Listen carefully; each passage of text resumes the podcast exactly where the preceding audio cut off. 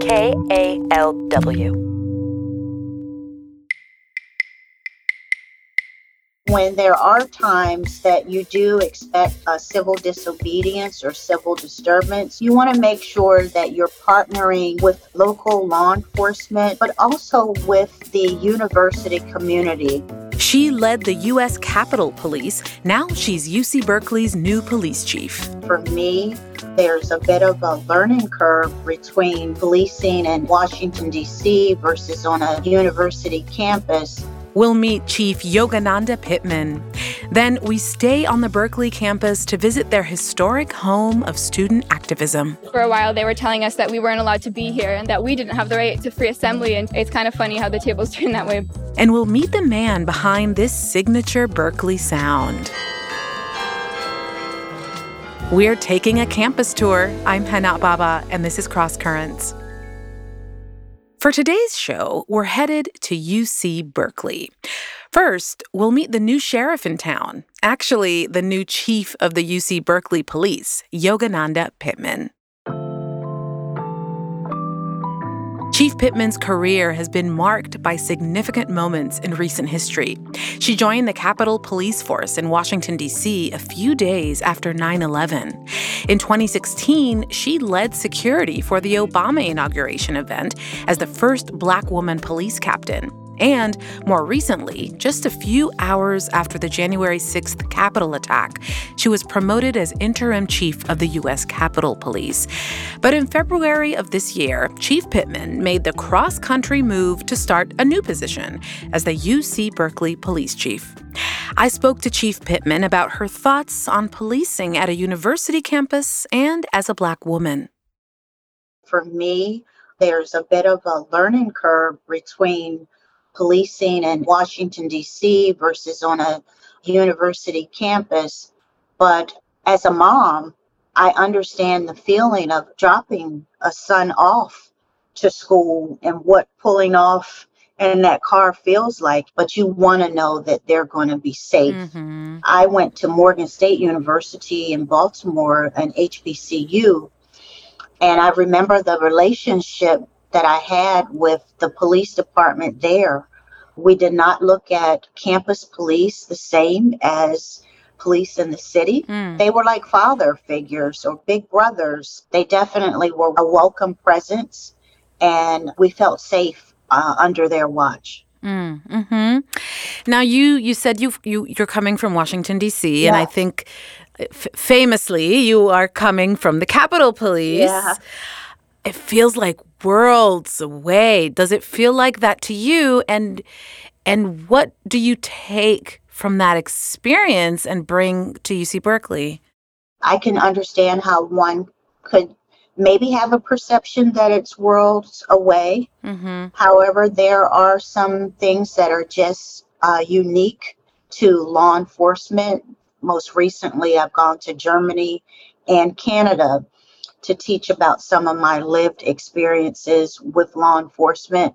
And what I find is that there are some central themes to A, the challenges that we face, or B, the responsibility that we have that are literally worldwide. Mm-hmm. Is campus policing different? Absolutely. But uh, I will use the learned and lived experiences that I had in Washington and bring them to the campus here while at the same time understanding the faculty's needs, the the students' needs, and mm. uh, adjusting. Mm-hmm.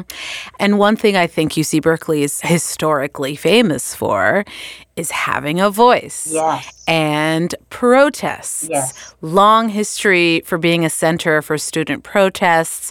And there have been cases of violent interactions between students and campus police. For example, the Occupy movement in 2014, uh, where 39 people were arrested.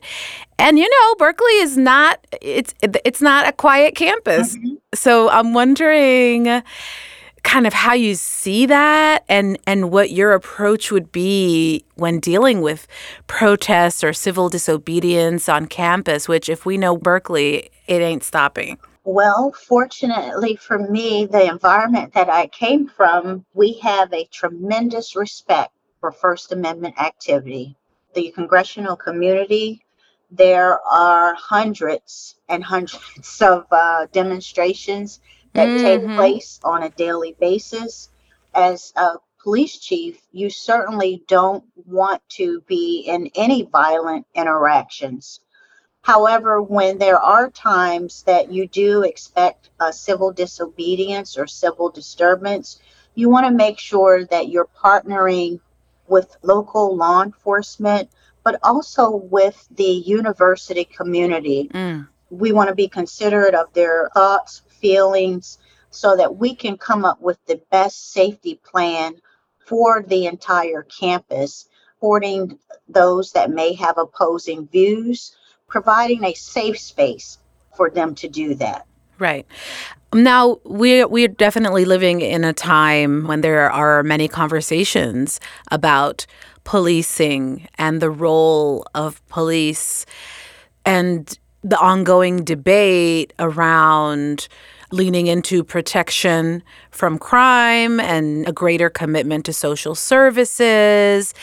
I'm wondering where where you kind of fall in this conversation around what the role of policing should be? I welcome the conversations in some regards. I think they're long overdue, particularly when it comes to law enforcement's engagement with underserved communities, with persons of color. Hmm. February 7th, I've heard the president talking about persons of color having to have the talk with their sons or daughters. I've had that talk with my sons. You, the police chief, have had that talk with your sons. Ma'am. Yes, because at, at, at times I have been fearful. I know that being an African American male, they are 21% more likely to have a negative interaction with police, and not necessarily because they've done something wrong. With that said, I do not believe that it's an either or situation. You have to remove police altogether or scale down policing in lieu of social services. I believe it has to be a holistic approach. And that starts with having the transparent conversations that address those communities who want to build trust or feel like they have a lot of mistrust but having served as a law enforcement officer for over 23 years, I have the privilege and the honor of seeing what good things the men and women in law enforcement do day in and day out. So I think as communities come together and collaboratively come up with solutions that address social injustice that also address mental health concerns, address the unhoused concerns. I don't think that we can continue to say that the police are the end all be all. Mm. These have to be shared responsibilities, which will take shared resources to address these community challenges. Mm. What have you heard from the stakeholders? I like you calling them the stakeholders. What what kind of things have you heard that that keep you optimistic? I've heard from them in terms of campus safety. Parents want to know that when they drop their children off, that they're going to come back home in the same manner in which they left them here.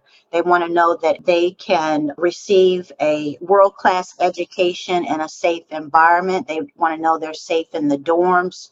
We've recently seen mass shootings around the country and even on campuses. We had an officer killed, unfortunately, at Temple University. We saw the shooting at Michigan State. And all of these things concern students, parents, and faculty. So we want to make sure that we're listening to them and implementing the best practices on this campus so that our stakeholders can feel safe in this environment.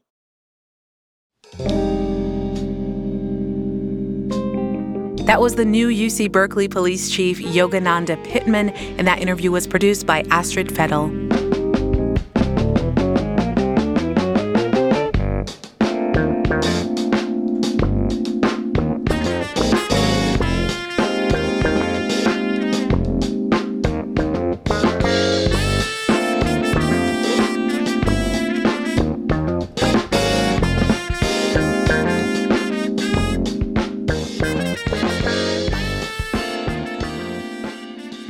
You're listening to Cross Currents from KALW News. I'm Hana Baba. As we just heard, UC Berkeley students have a rich history of demonstration and protest. When the operation of the machine becomes so odious that you can't take part, and you've got to put your bodies upon the gears and upon the wheels, upon the levers, upon all the apparatus, and you've got to make it stop. That was Mario Savio speaking during the single largest demonstration organized by the 1960s free speech movement. It was held on campus at the university's Sproul Plaza, a place that some people call the heartbeat of Berkeley. Reporter Lizak Shalit went there in 2016 to find out how the plaza remains a center for student activism. Well, I'm part of a group called Fossil Free Cal, that uh, we're trying to get the UC Regents to divest from fossil fuels. We're here every day from 1 to 3. We're here because we're promoting an event. It's called Nusantara. It's an Indonesian cultural event. We're on the campaign team for Annie Tran, and she's running for Senate, and it's for ASUC, which is Associated Students of the University of California. In the fuzzy, wuzzy golden bear, go Bears! This is the heartbeat of the Berkeley campus. This is Sproul Plaza, and that description comes from Nadesan Permaul, who came to the University of California as a freshman in the 1960s and never left. We're standing in front of Sather Gate at the north end of the plaza, listening to a student choir and photobombing a father's picture of his son in cap and gown under the arch. Where this gentleman is standing just behind him if we could go back to 1968, I would be standing there selling daffodils. Since then, Permaul has spent 49 uninterrupted years on campus, getting a doctorate, teaching in the poli sci department, working as an administrator, and serving as president of the Cal Alumni Association. What he most values about this plaza is how it invites students to engage with each other and the world. During the semester, this plaza during the noon hour is lined with tables in which students try to lure students to join student groups, present political information, a whole variety of different activities. But it wasn't always this way. We walked to the opposite end of Sproul, where the plaza intersects with Berkeley's Telegraph Avenue. This border that you see right here as we come to the sidewalk that belongs to both the university and the city used to be the line of demarcation. Political candidates had to stand on this side on a box or a platform and address students who were on the other side because no political speech was allowed on the campus. But that all changed in 1964. A former student got arrested for distributing flyers on the campus side. The rallies that followed brought thousands of students into the plaza and launched Berkeley's fabled free speech movement. There's a time when the operation of the machine becomes so odious, makes you so sick at heart that you can't take part. You can't even passively take part. And you've got to put your bodies upon the gears and upon the wheels, upon the levers, upon all the apparatus, and you've got to make it stop. That's the voice of student leader Mario Savio. Within months of this speech, university officials were forced to relax the campus ban on political activity this ushered in an era of anti Vietnam War protests, mostly peaceful, but not always. In 1969, then Governor Ronald Reagan ordered the National Guard to spray demonstrators here.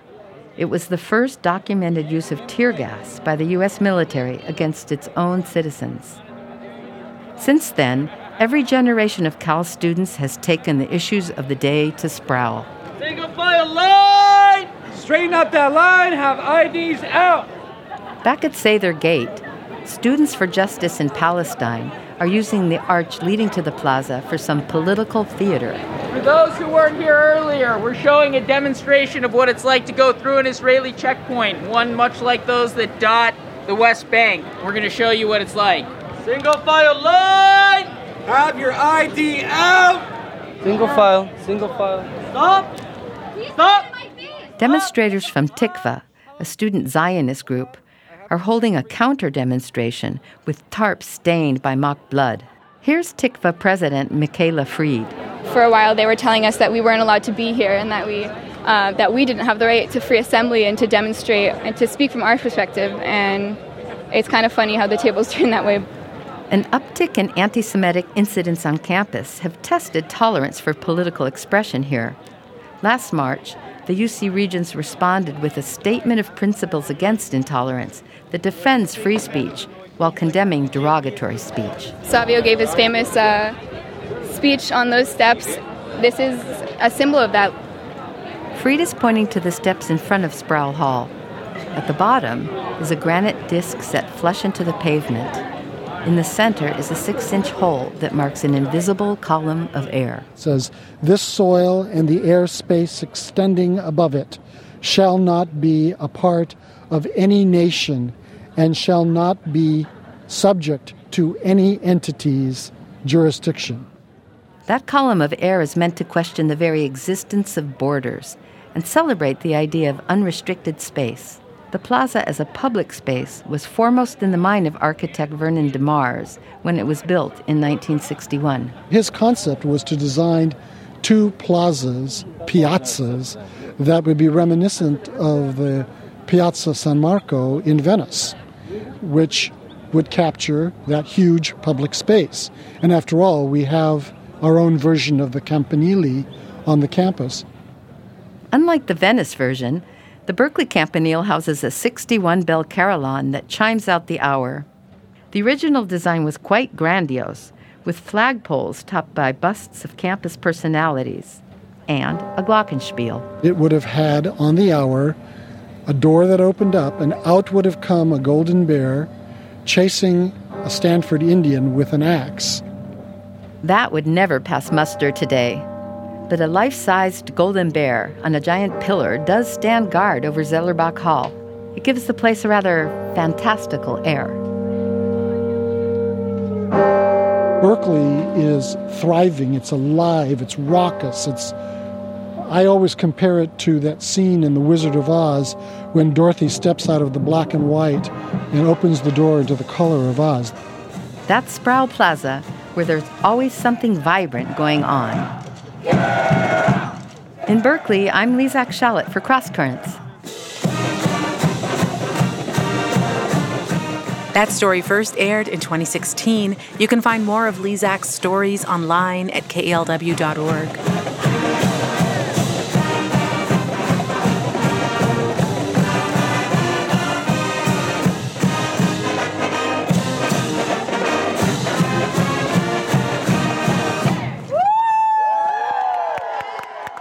This is Cross Currents. I'm Hana Baba. At the end of our last story, we heard the bells of UC Berkeley's Campanile Tower. Completed in 1914, the clock tower is actually named Sather Tower, but referred to as the Campanile. It's one of the Bay Area's iconic structures, a building made to be looked at and listened to.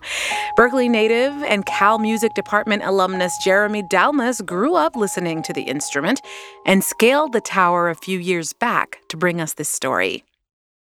My name is Jeff Davis. I'm the University Carillonist at the University of California. I mean, uh, don't confuse a bell tower with a carillon. That'd be like confusing a living room with a sofa. oh, okay. okay. So, so the carillon is the instrument that's at the top of the tower.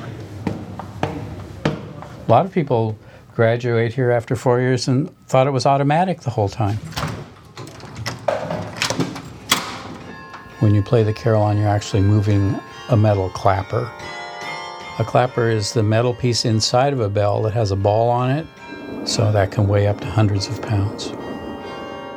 For a professional performer, it can be quite a light feeling. It can feel quite easy to play. For a beginner, it can be quite heavy and difficult to move the clapper over. I always tell my students this is the only instrument that you'll ever play in the whole world where, you, where what you practice on is not what you play. so the, the practice uh, instruments don't play bells. They play to- tone bars like you'd find on a vibraphone, perhaps. So, what do you want to hear a little here on? Yeah, that'd be great.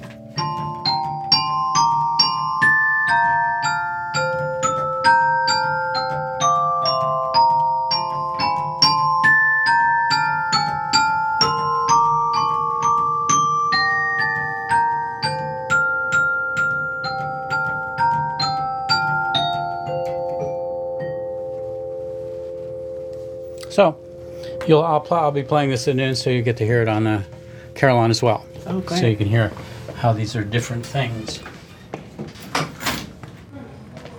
So every minute here, you'll hear the clock mechanism.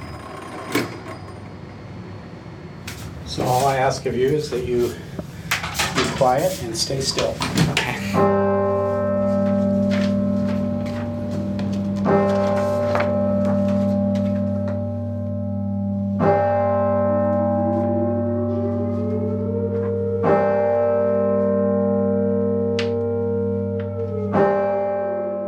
That story first aired in 2014. Find more of Jeremy's stories online at kalw.org.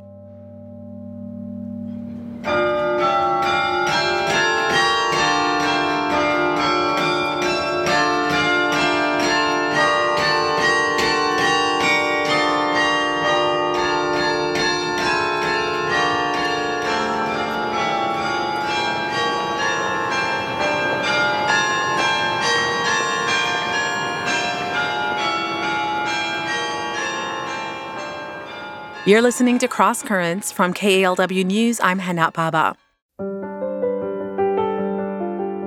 Up next, a Berkeley writer stays connected with her friend through poetry. It's an episode from KALW's literary podcast, New Arrivals, a pocket sized book tour with Bay Area authors. Heather Bourbeau lives in Berkeley. Her co author, Anne Casey, is from Ireland but lives in Sydney, Australia. Their book of poems is called Some Days the Bird. I asked Anne to join me in a poetry conversation over the course of 2021. The crows are screaming, two tricksters taunt. I spend my days peeling my protections. Masked and hatted, I am no one and everyone.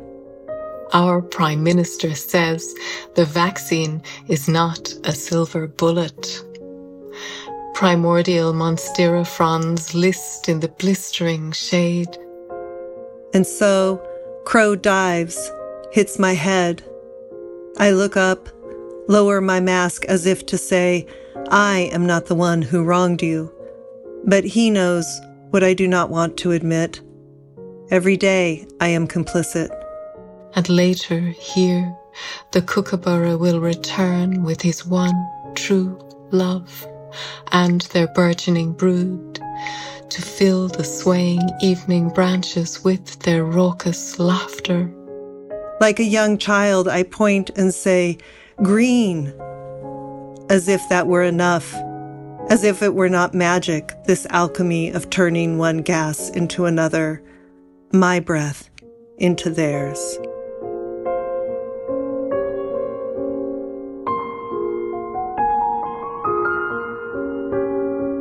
That was Heather Bourbeau and Anne Casey reading from their book Some Days the Bird. It came out in December. New Arrivals is produced by Lisa Morehouse.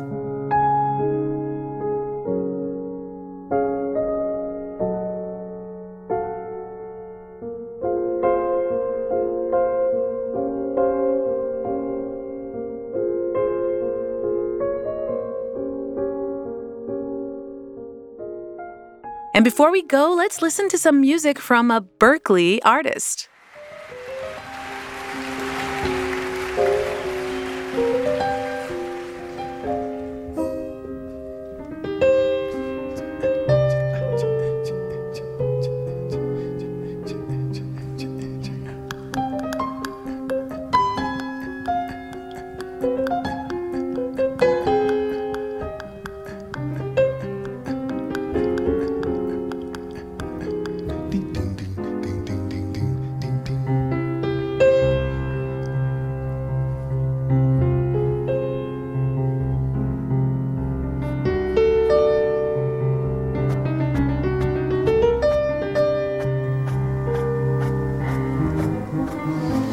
This is Bobby McFerrin. He'll be performing at the Freight and Salvage tonight. Today's